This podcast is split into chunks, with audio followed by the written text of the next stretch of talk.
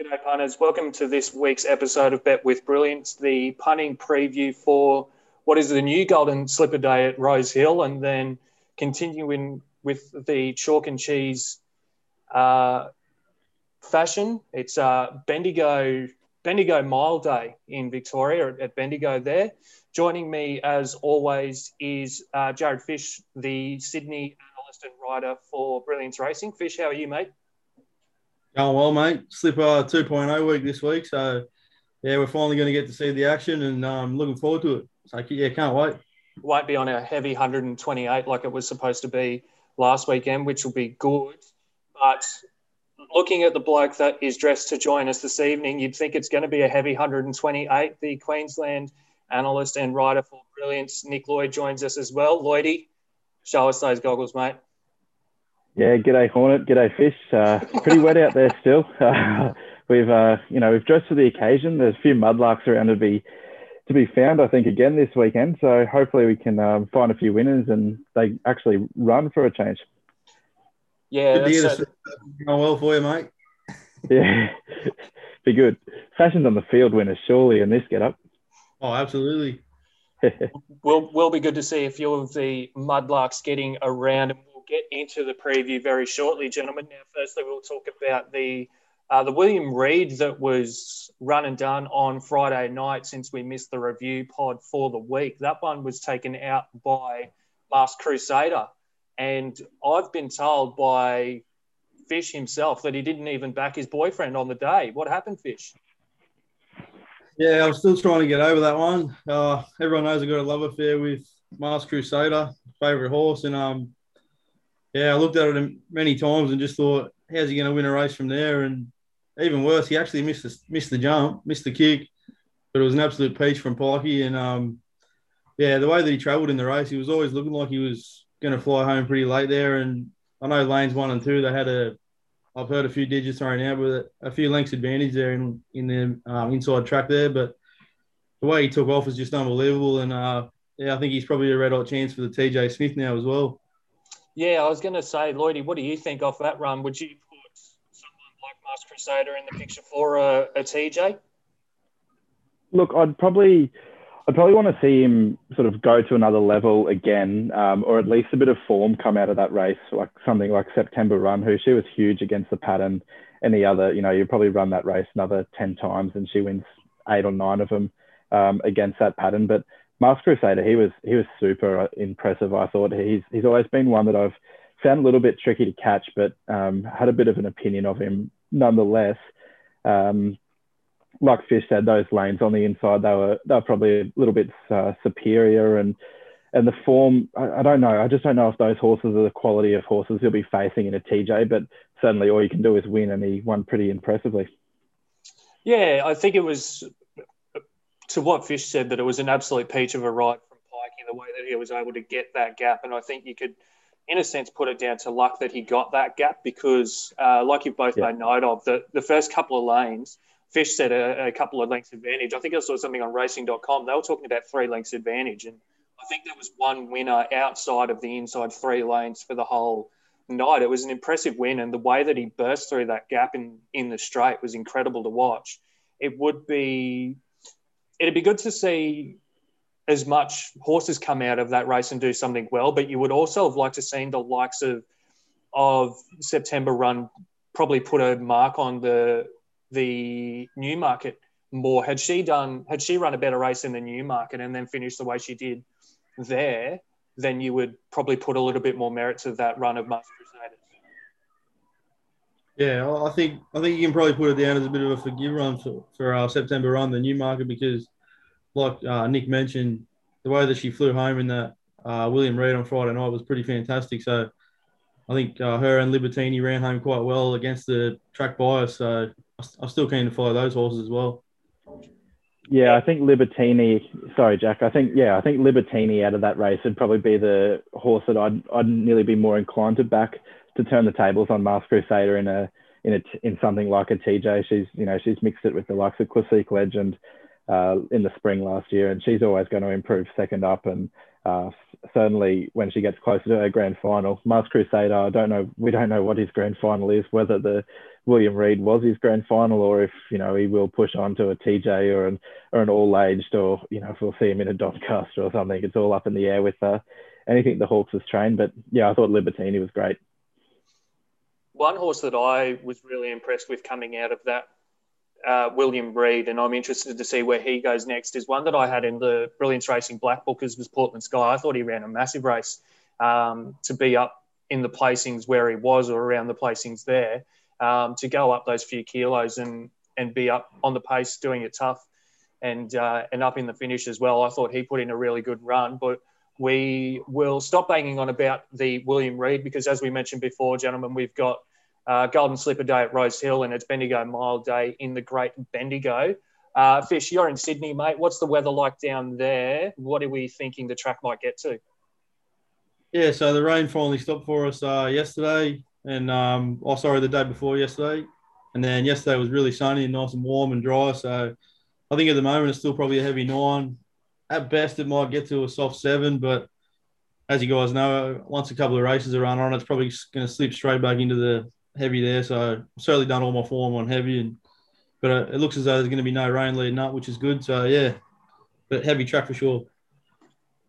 Yeah, and I guess one of the big talking points going into the weekend, and it's something that we've had to make adjustments to, and the, the reason we're doing another preview for the weekend is uh, nominations were reopened, and and more horses have now been accepted and entered to race. So it's changed the dynamic of it we will start with a Sydney, gentlemen, and that will be, uh, sorry, having a bit of a problem with the computer here, is the Ranvet Stakes Race 4 over 2,000 metres. Uh, your favourite still at the moment is Addeybb, the Pommy import at $2.10. Uh, Verry Elegant is out to two dollars is up to two dollars eighty now. Uh, Colette is sitting there on the third line of betting at six dollars. Uh, then it's double figures. The rest you've got uh, the likes of Sir Dragonet, Master of Wine, uh, even Miami Bound is there as well. Uh, Lloydie, have you got a speed map for us, mate? Mate, yeah, it's hard to see anything trying to take on Addeybb uh, for the front. He's drawn barrier five under Tommy Marquand. He's he's just a tough on pacer and he absolutely swims. Um, so he'll go forward. You'd imagine Angel of Truth. He's always shown a little bit of early speed from barrier two uh, probably go there. And I wouldn't be surprised to see Colette from Barrier Six be a little bit more positive than what she was in the Sky, uh, the Sky High last start, where she just got a mile out of the ground and sort of made it too hard for her to run on. Um, Jane Macon, Verry Elegant. He's gonna. He's. I think he's the one that's to have all the favours from the inside draw there. He can just cruise up, sort of sit box seat or maybe three back the fence, and it's on a heavy track. The runs will come in the straight. I don't think. Um, I think you can take bad luck out of the equation there. And Fish, we'll start with you, mate. Who have you got on top in the Ranvet? Yeah, I've stuck with uh, Verry Elegant, the queen of the turf for us. Um, I just think that the fitness edge is there on a day, But Dave's had a, I think it's 160 days since since his last start. So, um, yeah, I'm going to go with Verry Elegant on top. The only thing I don't like is um, the fact that it's now 28 days between runs for her as well. And I do think the genuine heavy 10 back to probably a heavy eight, soft seven, heavy eight is a big advantage to her. Um, the danger I've got written down is obviously a Dave. That's a pretty easy one for punters to pick because of the class of the horse. But I think Colette comes into the equation now as well. With, like we said, there's a bit, bit of a gap there for runs between the others, and Colette had a run two weeks ago, so that's why that nomination came. And Hugh Bowman's going to jump on and ride, and the track conditions certainly suit her as well. But yeah, Verry Elegant on top for me. And Lloydie, you said that no one's going to take, or you wouldn't think that no one's really going to to take on Addeybb uh, to take up the lead. Have you got him on top there, mate, or are you with someone else? No, mate. I um everything that Fish said, I just I just double up on it there. I, I think Verry Elegant. She's clearly the class horse, and the the drier the track gets, even if it still stays a heavy eight or a soft seven, um, like it potentially could, uh, hopefully, that's just going to enhance her chances. I think. Um, Addeybb's a genuine mudlark where if it was a heavy 10, you'd be all over him. Um, but yeah, no, Verry Elegant. She's the one that's got the fitness on her side.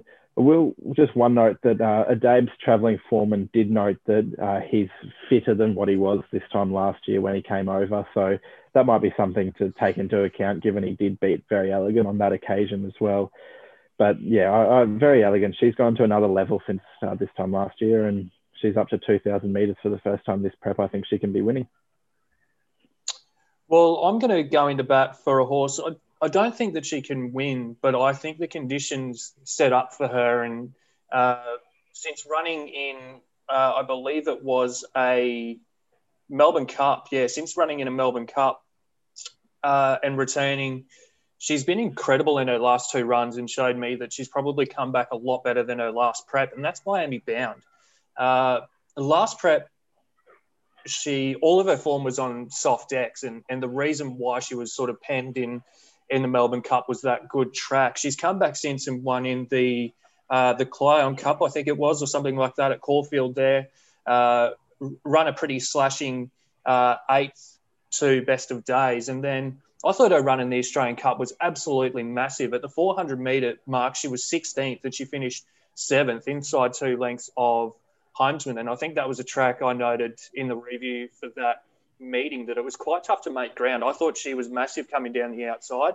I think the soft deck will really help her. And like I said, I don't think that she could win, but if she ran a, if she flew into third, I'm not going to be surprised at all. I think she could run a massive race and, and probably surprise a few people in their exotics. Yeah, mate, I, I agree completely. I, I actually had her in for fourth in this race. I had Colette in for third. Um, just on class. But yeah, I, I thought she was not, maybe she's probably not over the odds because the place place dividend's probably a lot less than what it normally would be if it was a, a big field. But um, you know, you're sixty-one dollars and you're spot on. She's a genuine mudlark. She's she was really good in the Australian Cup last start. I think she'll be really hard to beat in a Sydney Cup in about a month's time. Yeah, because I looked at the field and I don't know if uh, you two would agree with me, but I found it really easy to put a pen through Sir Dragonet, Master of Wine, uh, probably even Cliffs of Moher and Natoya. Um, I mean, obviously you've got the top two in the market, and then a horse like Colette's going to be very competitive as well. But I found it easy to put a pen through half of this field, and that's why I think that I wouldn't be surprised at all, especially with 57 kilos and Ollie's been booked, that she could um, could run that slashing race.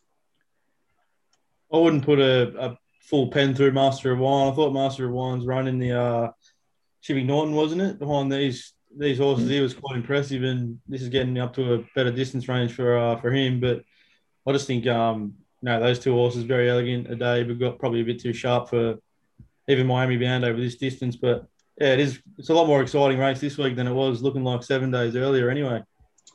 Yeah, and I'd, I'd hope you'd put a line through Cliffs of Moher too, mate. He uh, beat five lengths in a benchmark 64 at Hawkesbury last start, so that one, that should have been an easy easy pen job. I, th- I thought I thought that was uh, I, th- I thought that was just assumed. I thought we all knew. I've got five dollars on it, five hundred one. two, two and a half k return. Yeah, no, a very ambitious uh, placement that for sure. I think they're guaranteed seven thousand dollars. There's, uh, I think they seven thousand back to tenth, and there's only nine in it. So um, probably not a bad mad bad move from the um, connections there. That horse that get a Group One runner. Yeah, for sure. That's uh, well, a, that might be good placement after all. Yeah. We'll move on to the next gentleman because it is the Rosehill Guineas. Race five is over the 2,000 metres again. Mo'unga is our favourite, and Grand Slam has been entered to uh, entered and accepted to run, takes up the second line of betting. Uh, Lions Roar and Montefilia round out the top four in betting in the single digits. Then you've got the likes of Skylab, Wheelhouse, Luna Fox, uh, Quay, all double figures for the rest. Uh, another speed map there, Lloydie? Yeah, look, Grand Slam looks a natural leader, I would have thought, from barrier five. He um, led all the way in the Alister Clark last start that was on a de- deteriorating track. It still still says a good three, but the rain had started by that time, so I don't know if we were really on a genuine good three at that point of the time. So wet track shouldn't be too much of an issue for him. Uh, full brother, I believe, to Jamaica, and she she got through the wet, no worries. Hit a shock, drawn wide. He'll go forward as well. Uh, outside of that, you'd probably imagine the likes of Kobe Star at triple figures and maybe Wheelhouse will go and put themselves on the speed, but um, even Luna Fox as well. But yeah, mate, there's, there's not a great deal of speed, and I think a lot of the main chances map to get a bit further back in the run and it'll be running on. And uh, Fish, where have you landed on top in this one, mate? Landed on Tommy Berry with Mo'unga out of the Annabelle Neasham camp. Um, shock. yeah, a bit of a shock there. I've, I've given him a rap a few times as well, but like I've said before on this pod, the CSA's run was very good, three wide the trip, and then after that Randwick Guineas run, looked like he was uh, crying out for 2,000 metres to my eye. Um, he was held up till very late and then flew home. So, yeah, I, I just feel like he might be the horse to beat in this one. Uh, there's another horse I like at odds, though, Wheelhouse. Um, I loved his effort in the Randwick Guineas, where he seemed to take off pretty early and was very wide before the turn. But he sustained his sustained his run for a very long time until just dying on the line. So I think Wheelhouse, and he's got very good wet track stats. So Wheelhouse is my danger at pretty decent odds there. So I like them too. Are you with Mo'unga as well, Lloydie?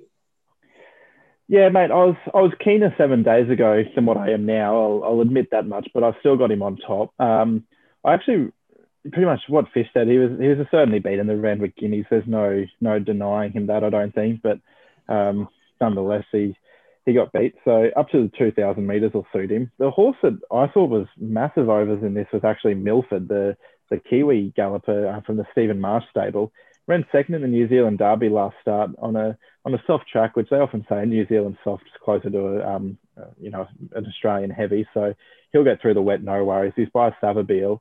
Does drop back uh, 2400 to the 2000, which will it'll be a slight query. He'll be better in a fort, fortnight's time when they get to the Derby with him, but uh, he'll be he'll be thereabouts in the run from barrier three under Timmy Clark, and I think he can he can run a really good race.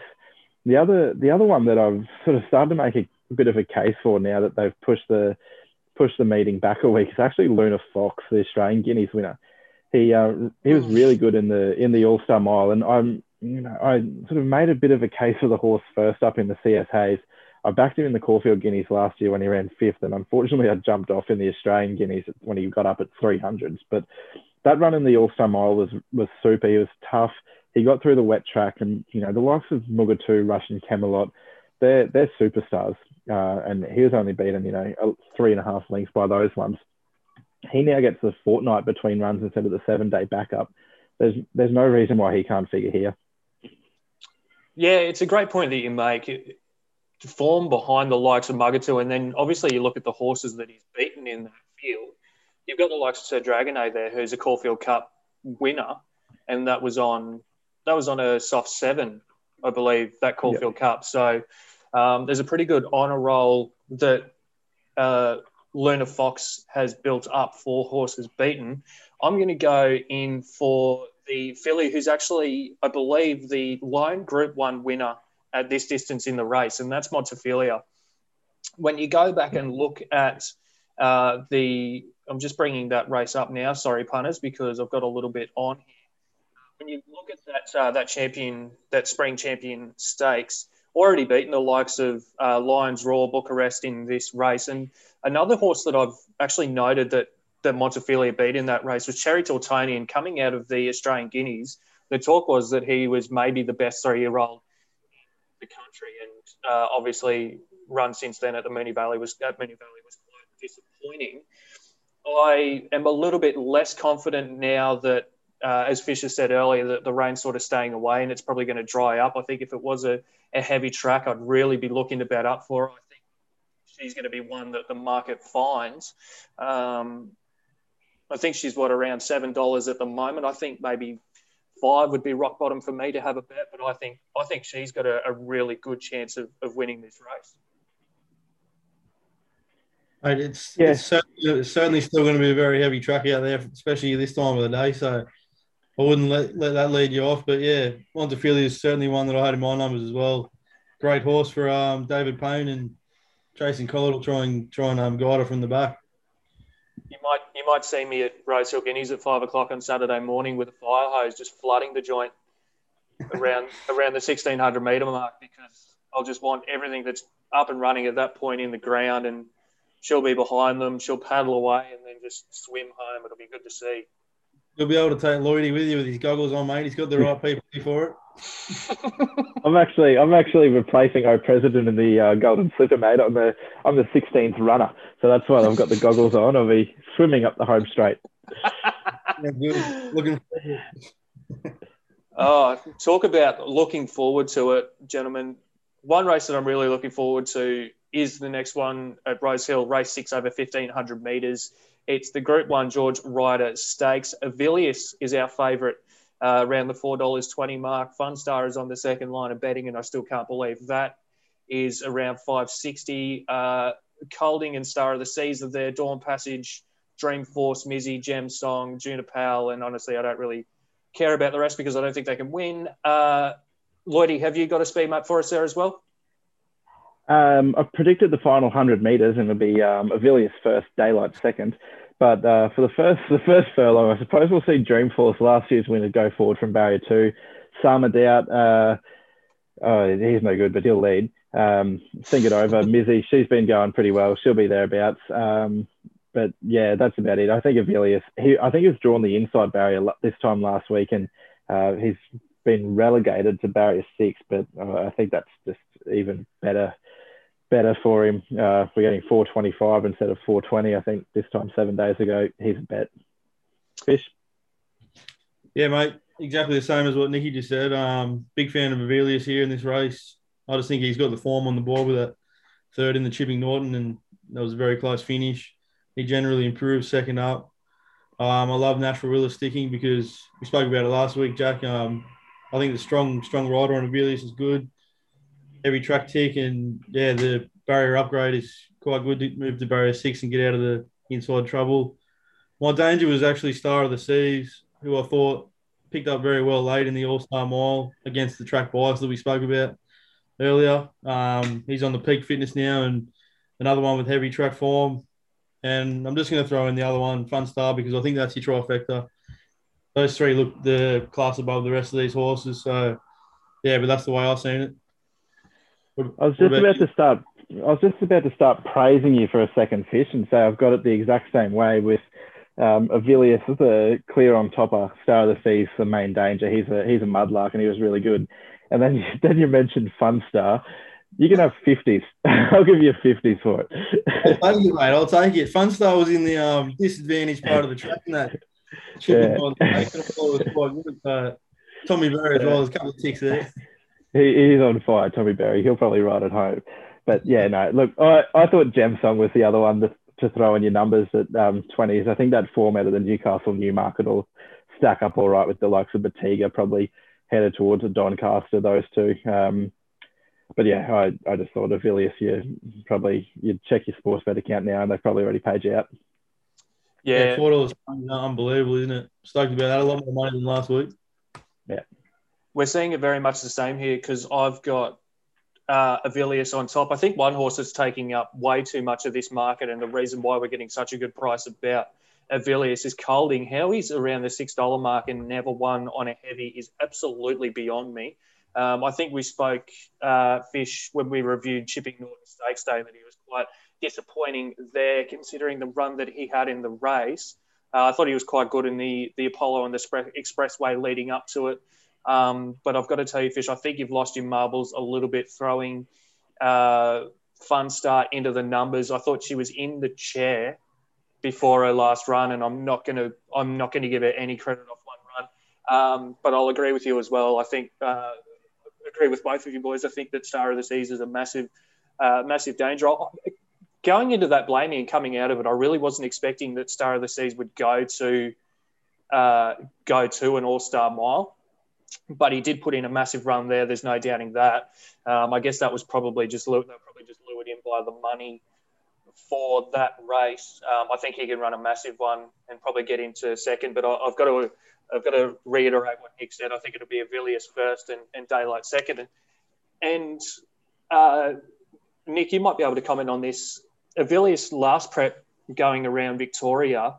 Uh, went around in a few races and, and was quite disappointing. I think the Sandown Cup comes to mind and didn't win. A lot of people write him off of that, but he the sectionals he's putting in was still quite good. He couldn't have run really much better, and he was sort of beaten by the the track conditions and, and race maps. Is that about right?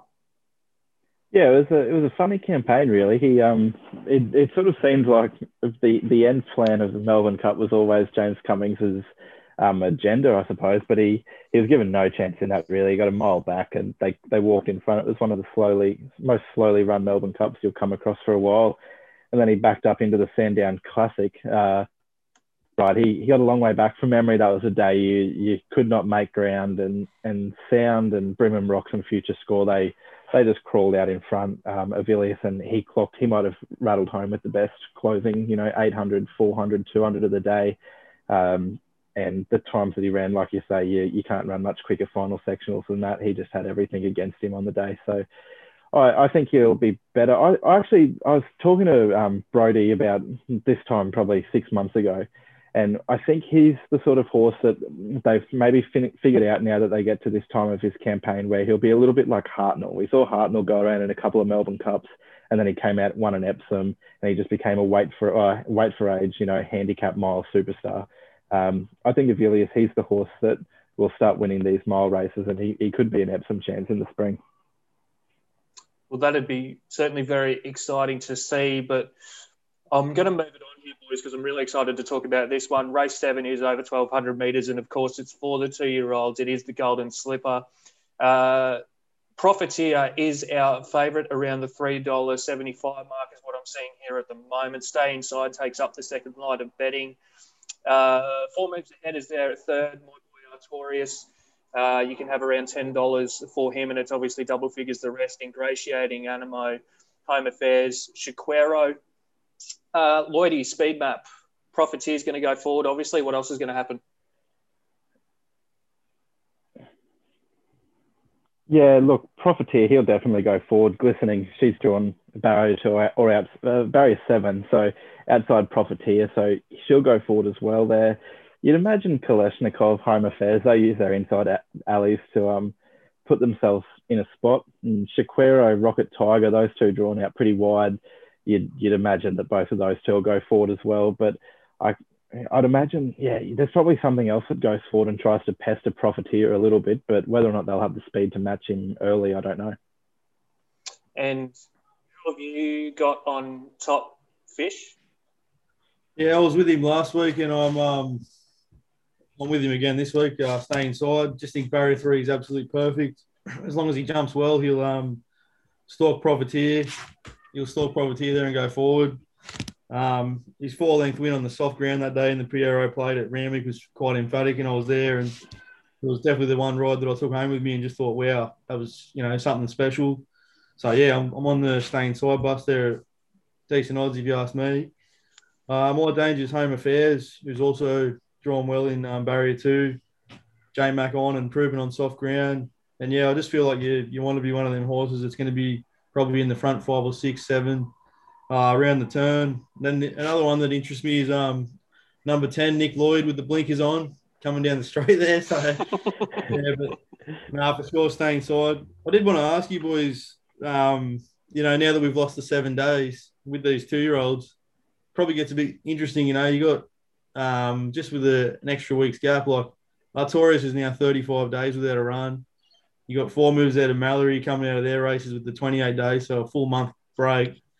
Todman and Reeling, Riesling Stakes a 21 days, so three weeks, and then Shaquero obviously wanted a seven day back up, now get 14. Do you think do you think the extra week off will, you know, affect a few of the horses, or the race won't change as much as what we think it would have been last week?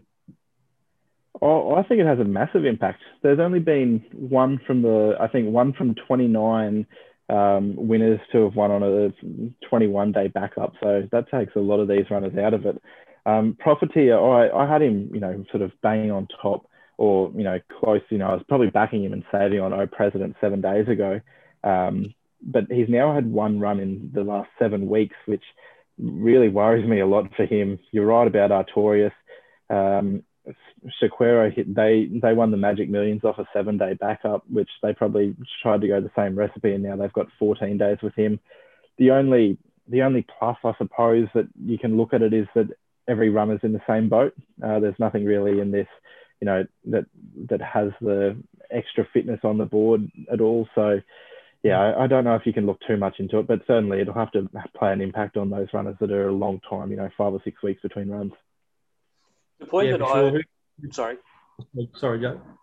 Uh, the the I think the most in, interesting thing leading into this Golden Slipper, and it's really not being factored in by the market, is the strength of the Melbourne form. And that Blue Diamond form, you look at, and even the preludes and such. I mean, uh, Anamoe ran a really strong race in that Golden Slipper and has come out and won in Sydney since.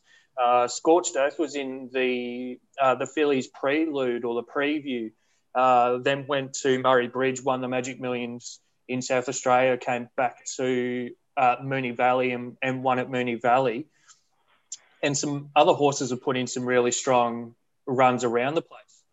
Um, I think that Melbourne form line is a lot stronger than maybe the market's really factoring in for. Yeah, definitely. Um, they've they've all sort of come out and franked it really well. The only my only my only knock in a race like this slipper is that the three what have we got? We've only got the three runners coming from Melbourne with Artorias, Anamoe, and Ingratiating. Those three they're going to be a mile back in the run, and none of them really have any exposed wet track form. They're not necessarily bred to you know really really handle the wet track um, like we've seen in the past. That's that's my big knock. If if one of them, you know, if it was the likes of something that sat up on the speed and a blue diamond and toughed it out to hang on for, you know, fourth or fifth, and they were coming here and they mapped to find a prominent spot of the run, I'd be all over them. But just these three, they, they just don't strike me as the sort of horses that are going to be able to make an impact, unfortunately. Well, I think I think if you, I think if you, I think if you see a couple of races earlier in the day where there's a few running down the outside and the outside of the track looks advantageous, then you might be able to factor those horses in. But uh, because this race is going to be super fast, we all know that. So yeah. there's always that chance. However, yeah, like I said, I, the way I see it is you want to be in the front five or six, seven around the bend and and, and make your luck from there. I'll, I'll jump on the back of what Fish was saying about the track pattern and how it could play out on the day on Saturday. Looking at the figures, and I'm with Artorias on top here. Uh, looking at the figures, the first one I'll give you is his last 600 in the Blue Diamond, where he won. He ran a 35-2 over the last 600. He then has obviously trialled at Randwick since then. That was on a good track. Uh, and in the last 600, he put in a 35-6, so only 0.4 of a second off of his 600 meter run in the Blue Diamond. And then you make the note about soft tracks, and it is a very good one. When he ran second to Jigsaw at at Geelong. That was on a soft five, and he ran a 34 2.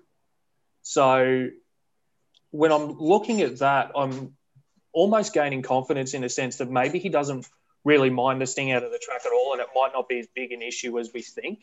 Um, it's obviously a massive difference between what will be a heavy track on Saturday at Rosehill and a, a soft five at Geelong. But looking at it figures wise, I'm not as concerned as I probably could be about the fact that the, the deck's going to be rain affected.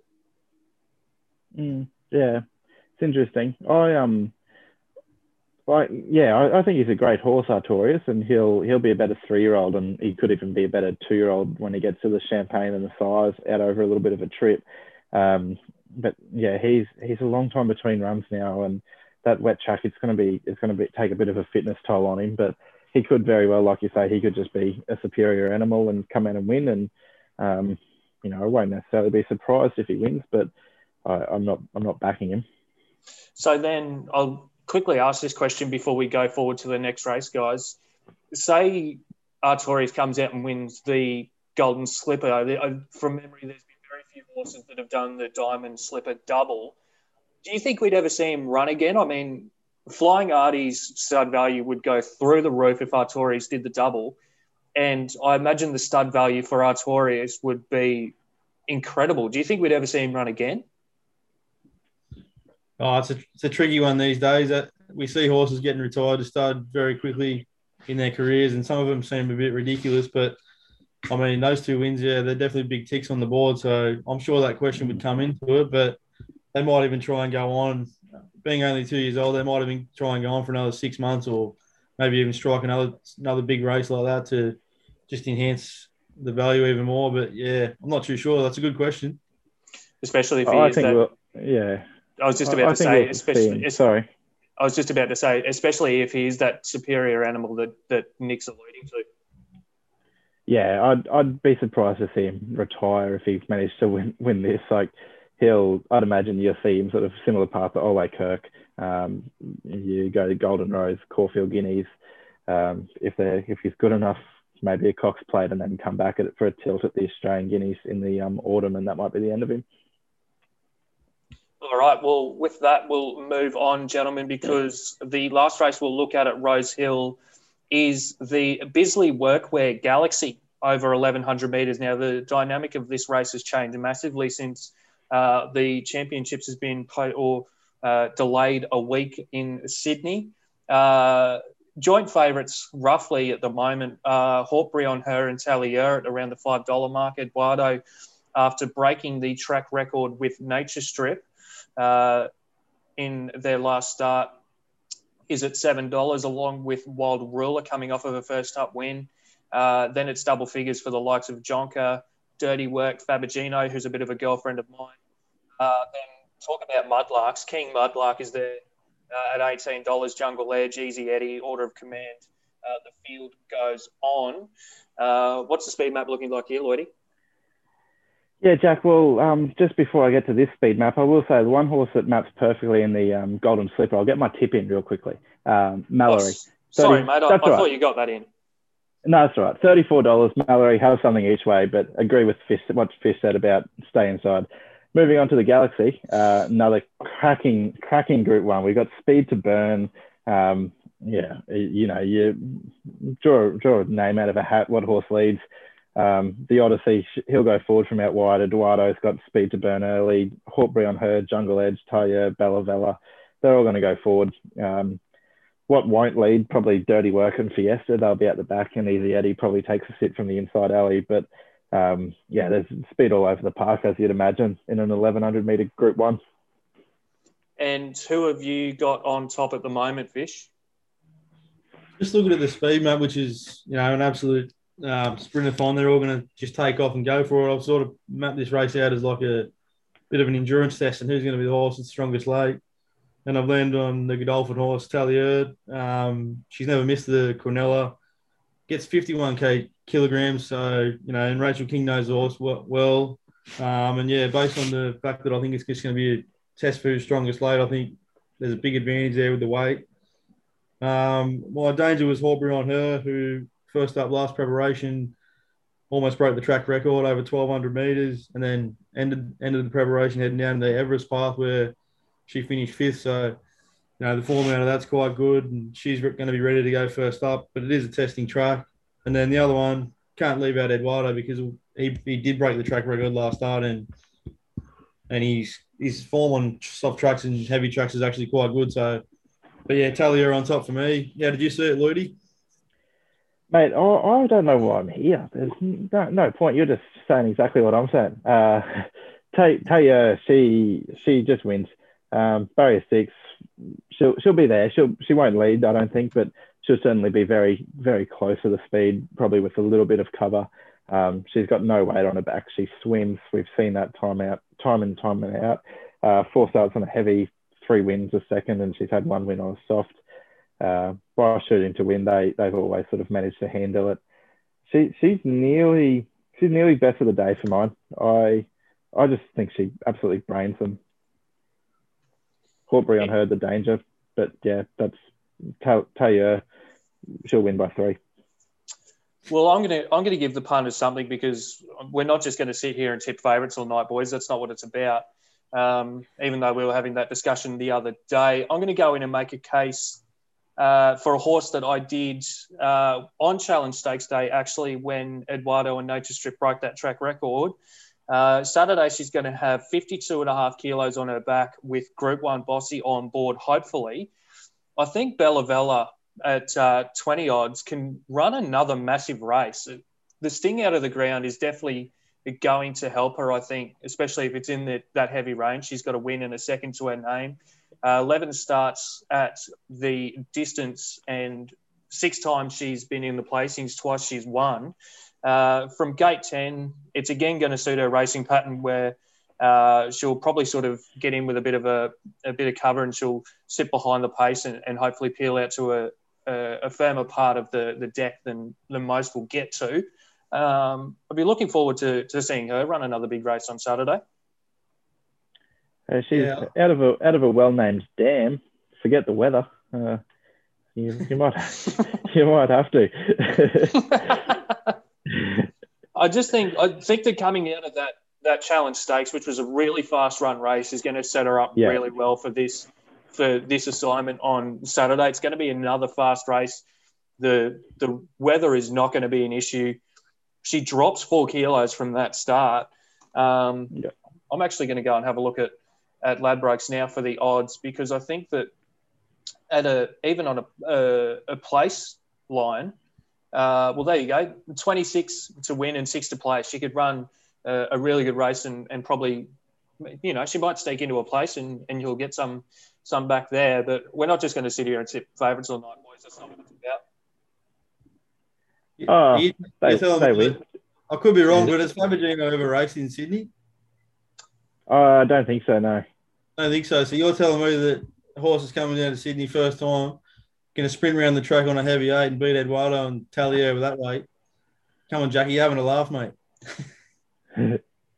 Look, you, you've just made the the, mention, the the point about Fabagino, and and I'll have you know that she ran a 900 meter trial at Rosehill with J Mac on board and won by two lengths. I did, I did watch that trial and it was very impressive. So fair point. You've covered yourself there nicely. So and J Mac J Mac jumps off, but he didn't want it. He wasn't. He wasn't impressed. oh, if he's not impressed by breaking the 55 second mark in a heavy nine over 900 meters, he'll never be impressed in his life.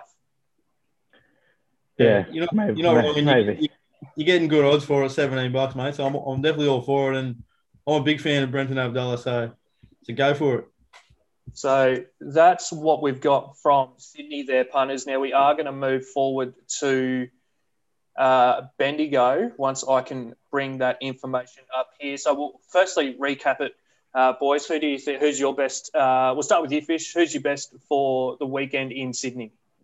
Uh, my best in Sydney is going to be Mo'unga in the Rosehill Guineas, 2,000 metres. I just think um, he's primed up for this race and ready to go. And um, I like the fact that Annabelle Neesham snuck him down to Queanbeyan midweek with all the rain, getting the track gallop, and Tommy Berry happened to be there. So I think that's another advantage. And yeah, happy to happy to have Mo'unga as my best at three dollars there.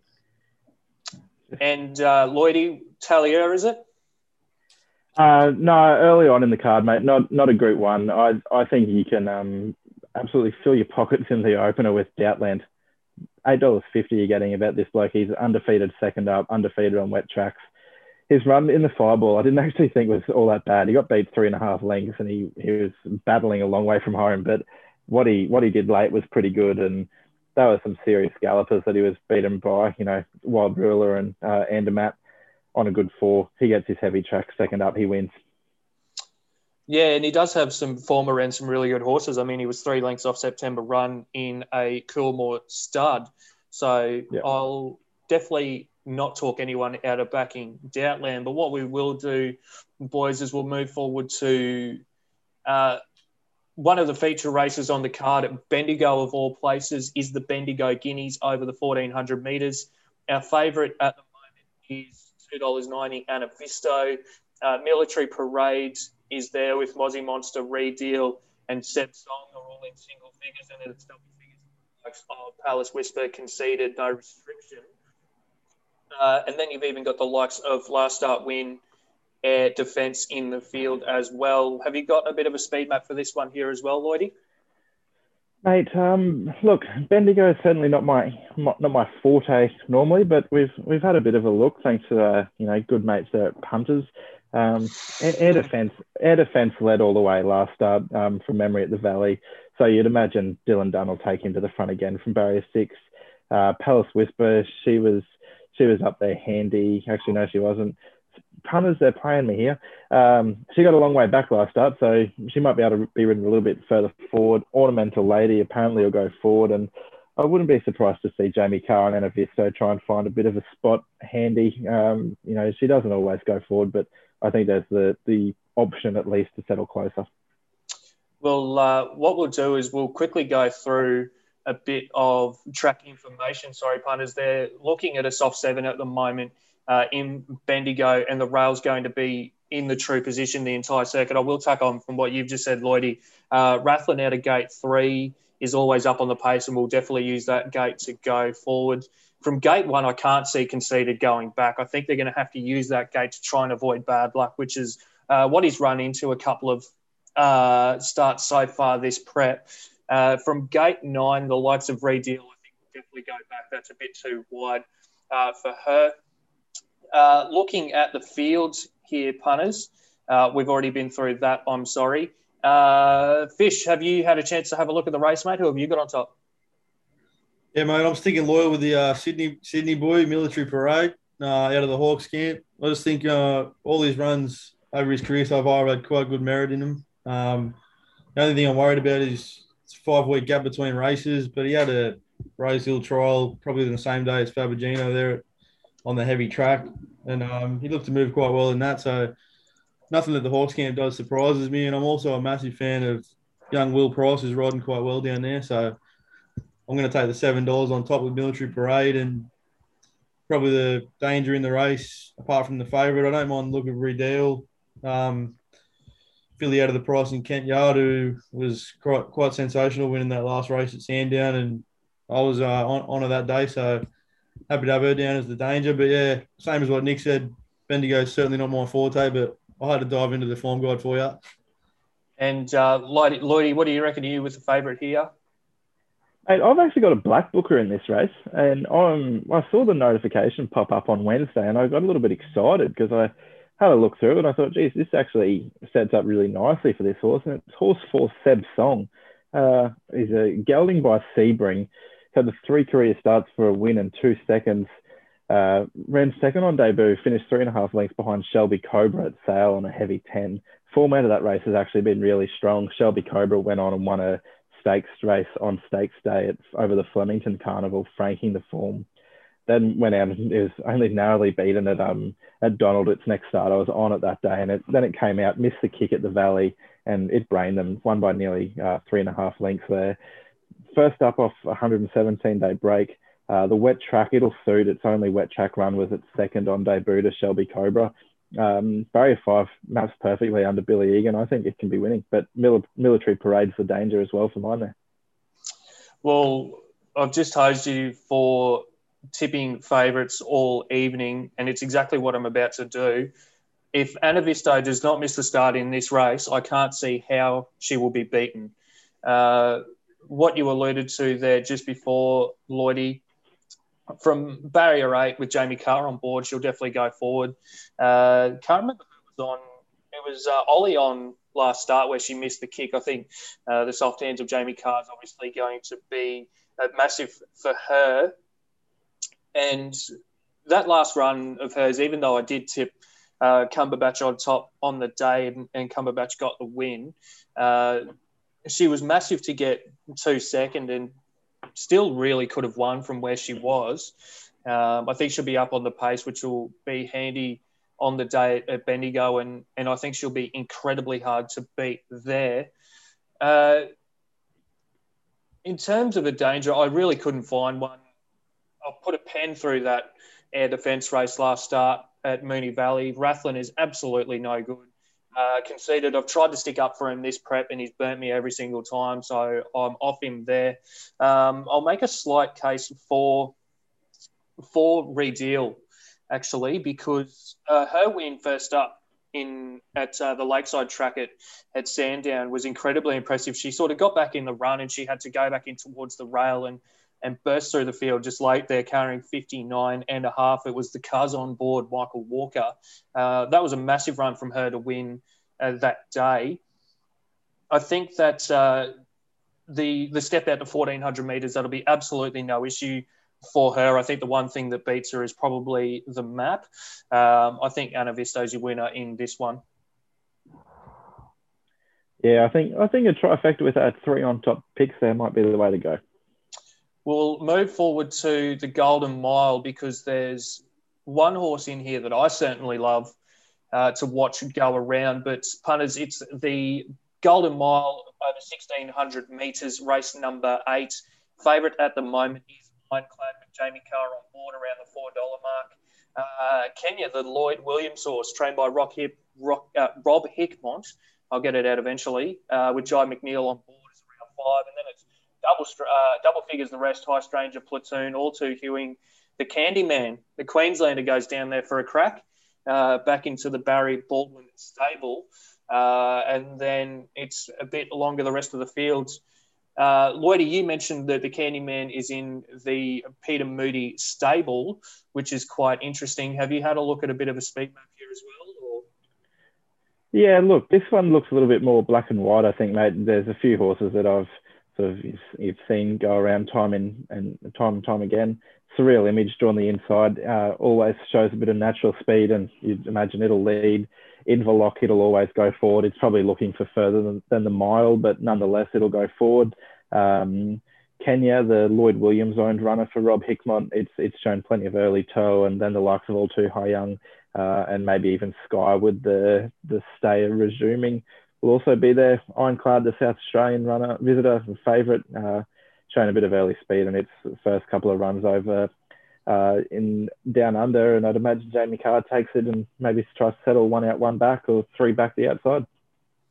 Well, I might kick us off here for a tip before we go to you, Fish, because looking at this race, I found it quite easy to put a pen through the likes of well, Vacillator's entered to run. Vacillator ran on Wednesday, so that won't be happening. Um, I think all too hewing so far this prep has sort of been any type of uh, impressive. Uh, going back to sort of December there, uh, just did nothing to impress me whatsoever. Uh, I think what you said, Inverloch will definitely be looking for further. The one that I've landed on top with is Kenya here. First up, last start, won the Peninsula Cup, a very short, it was backed massively actually that day, I do recall uh, and won there and, and, showed some real talent, winning by five lengths. Mm. Uh, came out next start in the Sandown Stakes, was just beaten by Juna Powell. Uh, from gate 12, will definitely go forward. I think probably the, the biggest factor in this race is is Jye McNeil for uh, the Lloyd Williams uh, the Lloyd Williams camp um, and, and Rob Hickmott. Um, since he's won the Melbourne Cup for them on the horse whose name is currently escaping me, and I'm hoping one of you two will dig me out of a hole here. Zippy. hey, Twilight Payment. That's the one. So I reckon that's probably the that's probably the the writing on the wall. I think Candyman obviously handles the the rain affected decks really well and and can probably run a big race as well as the likes of Moonlight Maid. Um, but I've got Kenya on top here. What did you think, Fish? Um, the way I seen it was similar to what um, Nicky mentioned before. I've gone the way of Ironclad um, from the Aussie Bloodstock camp. Will Clarkin going for uh, oh has won three in a row, so going for four in a row. I think um, he's drawn he's drawn well enough to get get himself into second pair back maybe, um, and, and then just um, ride for luck late there. But yeah, I, feel like if they can win this race, it's a pretty good move by Will Clarkin. Good placement over the last few races, and they might be able to target something in the spring if they can get the job done here. Um, my danger was High Stranger at a barrier four. By Merton's on. Um, also drawn well, but needs probably needs a good track. Which, looking at the radar, I'm hoping we're going to get on Saturday. I thought he went okay down the straight there at Flemington over the 1200 meters, and then following that went went to the uh, Cup and won, won by a couple of lengths. So step up to 1600 meters looks to suit for High Stranger. And yeah, but I'll be having to play on Ironclad uh, in the race for sure. Is that where you're going as going as well, Lloydie? I don't want to miss you miss you this time for a tip, mate. I'll I'll get get sprayed again for that. Are you with Ironclad here? Mate, um, I may as well swap my tips around. I was going to say what my tip was and what my danger was, but it'll just be rinse and repeat. So I'm gonna I'm gonna back High Stranger. I'm gonna save on Ironclad. Um, I thought High Stranger was dominant in the Echuca Cup last start, uh, won that by nearly four lengths under Pikey. Um, soft track, it hasn't won on a soft with eight starts and three minor placings, but its heavy form's fine. It's it uh, ran second to Rock, who I think might be in Hong Kong now, but he was a really good horse. Um, beat beat home the astrologist and Hilo, who are a couple of names that you know they pop up in some decent races. Um, and then one on a heavy to start prior where it beat Beauty Supreme, uh, the astrologist, absolute flirt. I did it for Love, who's won a few runs now. So that wet track form doesn't look too bad. Admittedly, it's better forms on the good. But barrier four by emergence, I can't see any reason not to not to back it. And it's two from two at Bendigo as well. So um, these country tracks this time of year can kind of be a little bit of a horses for courses type setup, and he's one horse that will certainly relish the um, the race conditions. Can also throw up some really weird results too. These these types of meetings and these um, on these country tracks. So I wouldn't be surprised if the likes of, of Kenya and Ironclad get knocked off and, and something mm-hmm. I don't know something that I've thrown in the bin. Maybe maybe Platoon who who ran a big race a, a couple of starts back comes out and and and runs a hole who knows? But what we'll do boys is uh, we're going a hundred dollar on the nose for the weekend one bet for the whole weekend uh, and we've got to make it make it worthwhile. Start with you fish. Where are you going mate I'm going to dump the 100 on Avilius. I would have thrown it on Mo'unga, but when you can give me an extra 120, um, I'm going to dump the 100 on right now on Avilius in the George Ryder Stakes because I just feel like it sets up too good for him there. And I'll be disappointed if, if I don't come away with the chocolates. What about you, Lloydie? Mate, I'm going to head north to glorious Doomben. Uh, we got a we've got a heavy ten track, so just beautiful conditions for a bet.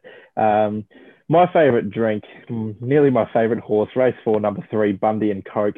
He's won two from two on heavy tracks at Doomben over the 1200 up to 1350. I'm going to have the 100 on him at $4.40 and I'm going to buy myself 67 Bundy and Cokes on the night out with the winnings. Unreal. I really admire that not only do you know how much you're going to win, but you've you've spent it already. Mate, it's the only way to do it, really, isn't it?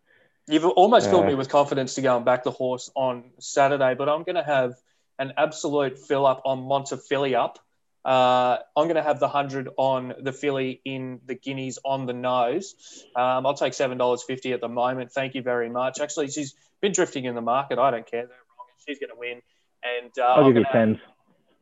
Done. And, and I'll have an absolute Montefilia on Saturday. And don't really care how much drinks cost on Saturday once I finish work and I head out. Actually, I'll be at I'll be at the, the Broncos Bulldogs game, so you'll see me on a camera mm. there somewhere.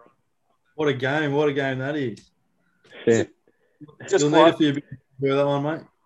Just quietly to finish off the, the pod, boys, isn't that going to be a battle of the spastics on Saturday afternoon? But it has been uh, a brilliant, brilliant pod. Uh, coming into Golden Slipper. Of course, punters, uh, as we always say, send us through any feedback that you do have. And I, have mentioned to you before, Fish, we're not getting any. Uh, we're perfect, but we might hear about uh, Lloydie's goggles from the start of the pod. Who knows? Uh, thank you, Lloydie, for, for joining us this week, and you'll be joining us for the rest of the, the championships going forward. Is that correct? Yeah, mate. Look, um, hopefully, unless unless Fish wants to keep stealing my thunder and tip everything that I tip. Uh, but might find something else, something better to do on a Thursday night. But no, that's certainly the um, the plan, fellas. It's been good fun being back on. Uh, busy couple of weeks prior, and we got a few good weekends of racing coming up. So I look forward to it. Mate, absolutely. you've absolutely filled me with confidence today with all your selections there, joining me. So hopefully on our group chat on the weekend, we'll be uh, riding some winners home at Rosehill. I'll give you a wrap as well. Um, one of my best for the weekend as well. There in the first race, eight dollars. I've already loaded into it, so hopefully uh, we put punters onto a winner there as well, or you have anyway. And uh, yeah, once again, thanks, Jackie.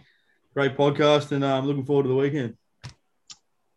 And uh, as you always know, punters previews will be up on Saturday around Saturday morning. There, go to Bet with Brilliance on Facebook and Instagram. You'll see everything from uh, Fish Goggles and I. Uh, we'll be back on Monday or Tuesday there for a review pod. Whether we're graced with Nick's presence or not, that's yet to be confirmed. Tune in and you'll find out. Um, but we'll be back to review. Hopefully, we get a Golden Slipper Day run and we can come back and have a talk about it. But thanks again for joining me, boys. Uh, bet up, have a fill up on the weekend punters, and uh, we will see you next week for the review pod. Thank you. Thanks, fellas. Cheers, mate.